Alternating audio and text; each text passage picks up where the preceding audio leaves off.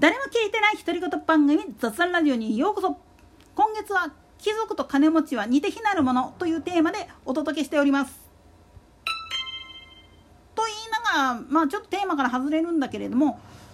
今回の自民総裁選に関してまあ岸田総裁っていうことになったわけなんだけれどもこの結果に関してはついさっきまあ LINE の友達がいて、まあ、そいつ自民党関係者と結構太いパイプ持ってて情報知ってるやつから聞いたんだけれどもこれで正解なんですよねっていうことらしいんですよ。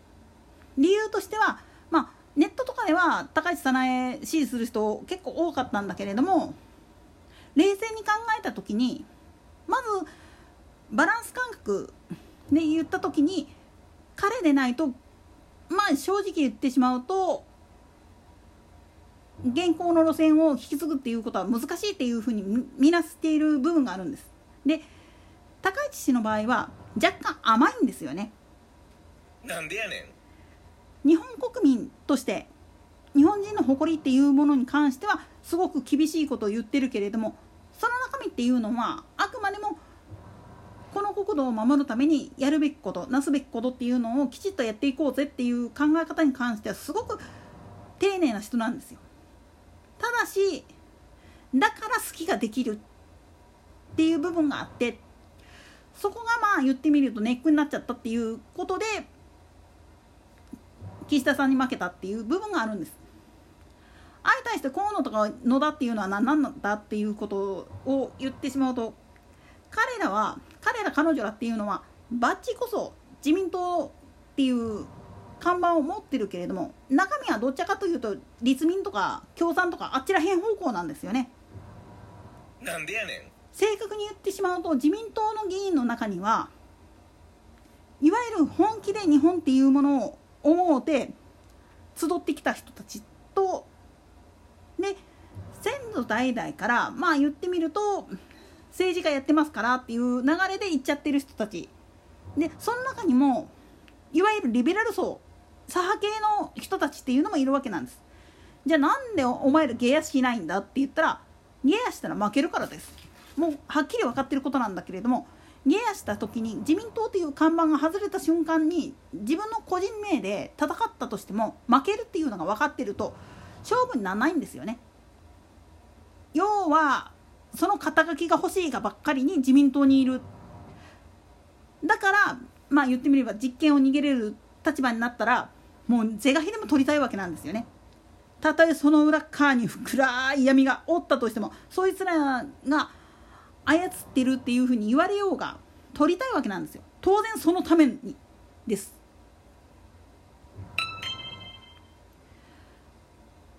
じゃあなんでまあ言ってみたらゲイやしないかっつったらさっきも言ったように勝てないからです。でじゃあとリベラルな公明党がいるにもかかわらずなんで公明党に行かないんだっつったらこれはもう言うまでもなく支持団体が創価学会だからです。もっと言ってしまったら創価学会が作り出した政党であるがゆえに自民党より厳しいんだわこれが。なんでやねん。あのー、九州のドアホな議員がアホなことやってで結局党員資格剥奪とで議員辞職させられたっていう事案があったかと思うんだけれども今年初めぐらいにねこれの話なんかでもそうなんだけれども公明党っていう政党は2つの意味で自民党より厳しいんですよ。でそんな政党に入ってまともにできるかっつったらできるわけないんですよね。で公明党の場合はあくまでもこっち側からお願いしてなってくれって言ってなってる人たちっていうのがほとんどなんです。自分から入りますって言って入れるような政党じゃないんですよね。だからまあ言ってみるとゲアしてほしい反面そっちに入りたくっても入られへんっていう事情があって。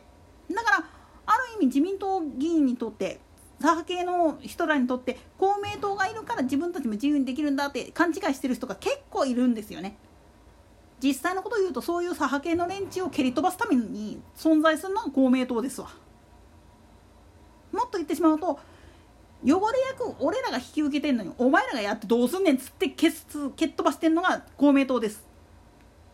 まあ野党共闘時代の時にねどんだけ社民党とかね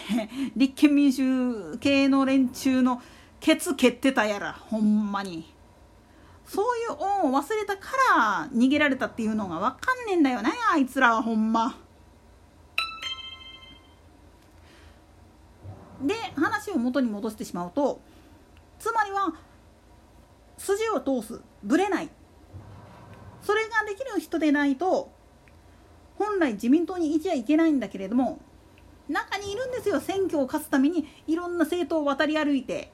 いろんなところでまあ言ってみると自分たちの理念とは違うけれども選挙に勝って政治家として生き抜くためにはこうせざるを得ないんだっつってやってるやつそういう連中見てるとね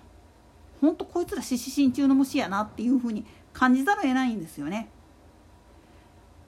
でもまあそこら辺まで内包してやってられるだけの強さを持ってるのも自民党の強さなんですよ正直に言っちゃうと。逆にまあ言ってみると野党立憲民主であったりだとか共産とか社民党もそうなんだけれどもなんであそこが支持率ヘロヘロなんかっつったらもう簡単に言ってしまうと絵に描いた文字なんですよね。理念そのものが。なんでやねん。もっと言ったらブレブレなんですわ。自分たちを支持してくれるんであれば何でもやる。でもそのためには何が必要なのかっていうのをちゃんと提示していないもっと言ったら自分たちがやるべき仕事をほっぽり出してまでも政権取りたいだのへったくれたの言って実験握っていざやったけど誰も動いてくれなかった。それを人のせいにしたっていう時点でもうケチついてるんです。さっきも言ったように河野が落ちた最大の原因なんていうのは親父でケチついてる。もうこの一点に尽きるんです。そしてそのケチがさらに親族が経営している会社の株が実は中国の方に流れてるっていう変な噂いや事実があるがためにまあ言ってみると落とされたっていうのも一つの要因になってくるわけです。つまり本物っていうのは自分たちがやるべきことなすべきことっていうのは何なのかっていうのを踏まえた上で行動するものであって世間の流れに便乗するようなことはしないんです。まあ高市氏の場合は若干そういう意味では世間の風に流された部分っていうのがあってのとこがあったんじゃないかなって思うとそらこれしゃあないなっていう部分はあるんですわ。ただし野田とかに比べたらもう完全にブレてません。